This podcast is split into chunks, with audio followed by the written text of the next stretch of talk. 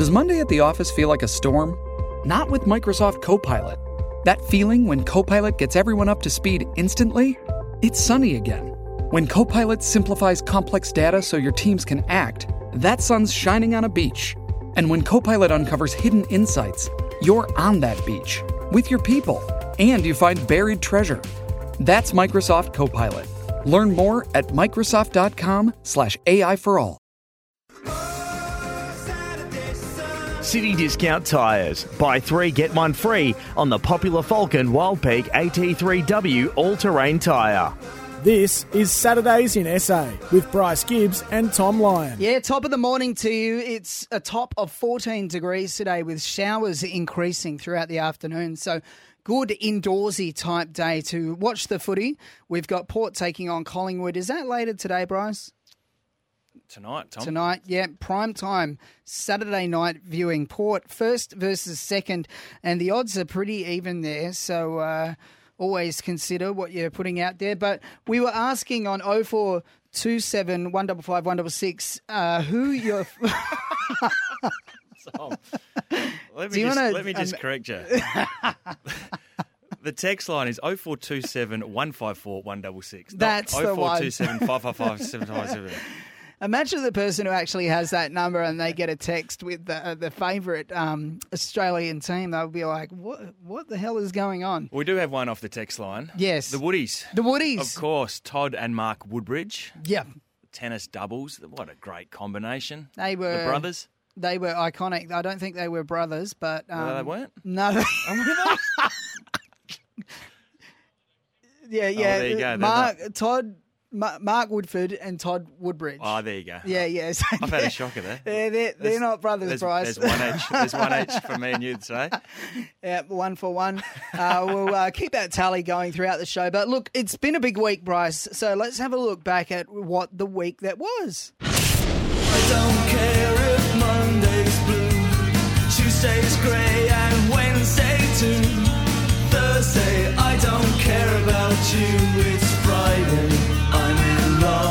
week that was.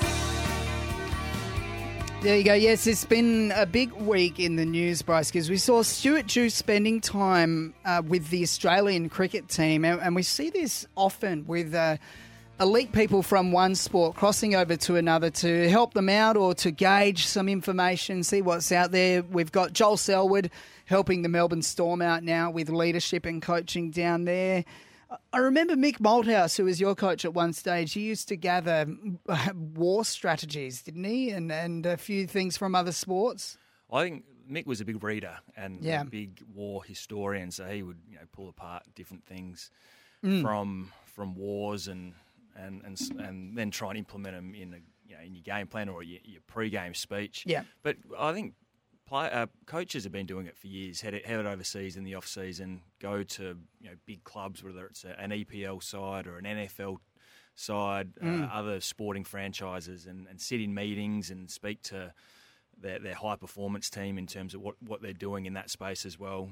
Continually trying to upgrade their skills as a coach uh, and Mm. pick apart different strategies and, and different ideas from other sports to, to try and implement it in in the game of AFL. It's been happening for years. Yeah, yeah. Uh, I know Clarko uh, introduced his cluster. Uh, I'm now don't quote me on this, but I, I think from soccer in a box-shaped cluster. But uh, so many of these strategies are transferable from sport to sport.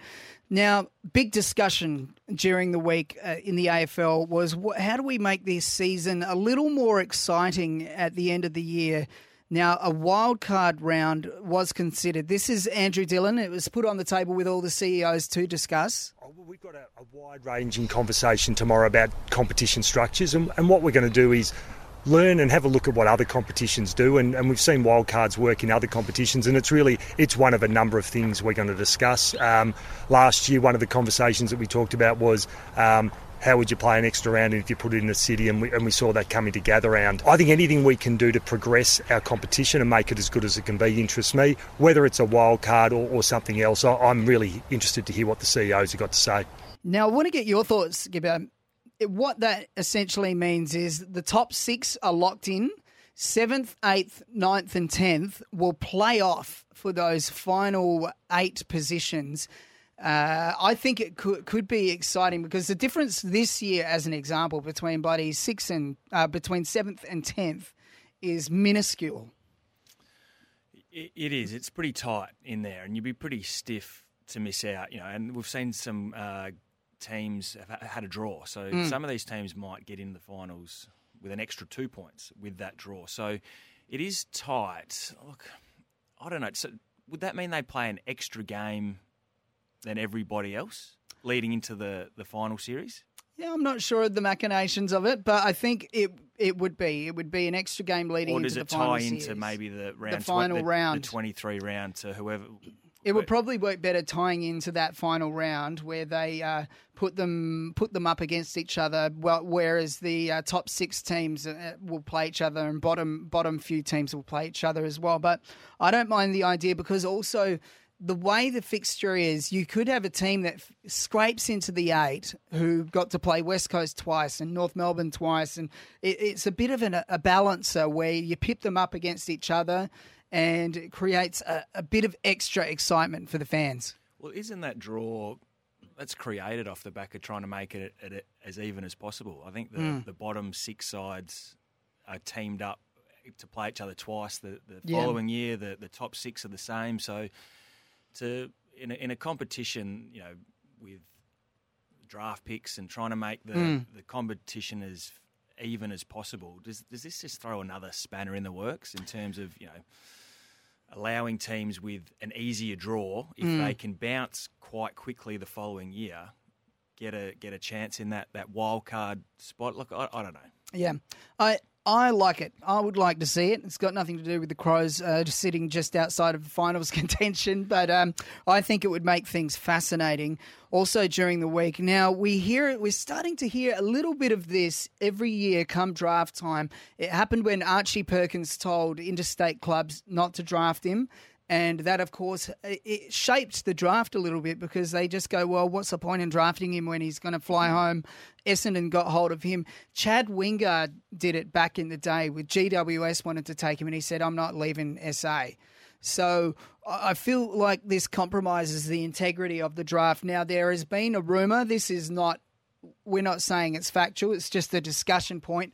Uh, Sam McClure raised this point about Harley Reid being reticent to travel to Western Australia. again. We need to have a serious discussion around Harley Reid. Yeah. The number one pick. Because rumours in the industry have been circulating for weeks now, and I've had it put to me on very good authority from multiple people that I trust that Harley Reid has essentially told the West Coast Eagles that he doesn't want to be drafted there. Right. Now, I, I want to be really specific for our listeners. I'm not dressing this up, and I'm I'm I'm not saying that Harley has called someone at West Coast saying don't draft me. It's never that dramatic. But I, I think that there is some conversations that are starting to develop between the people that represent him and from um you probably know as much, if not more, about this stuff than me. Mitch, So please feel free to jump in. His uncle has been doing a lot of uh, the the negotiations along with his manager Nick Geishan. Yeah, so what do you think of this, Gibbo? Because I don't like the sound of it. Well, let's just take a deep breath here. There's there's always going to be two sides to every story. Mm. So Sam McClure has come out and made a pretty bold statement, to, to say Yeah. the least. Uh, and then Nick Geishan did come out and say that this is a rumour, this is not correct. So where where it sits somewhere in the middle, not sure. Yeah. But let's take away that that example. The idea of of players leading into a draft and basically saying, "No, I don't want to go to your club. Don't draft me." Like I, I that does doesn't sit well with No. me. I- Compromises the integrity of the whole thing. I, I certainly do, and and if you're if you have aspirations as a kid to play AFL and and and go down that path, when you sign up to the draft to put Mm. yourself in a pool with 200, 300 other 18 year old kids to, to get drafted to an AFL club, you put yourself out there to be drafted to any team in Australia. If a team from a different state wants to give you that opportunity, you should oblige and go over with the, your best intentions to give it 110%.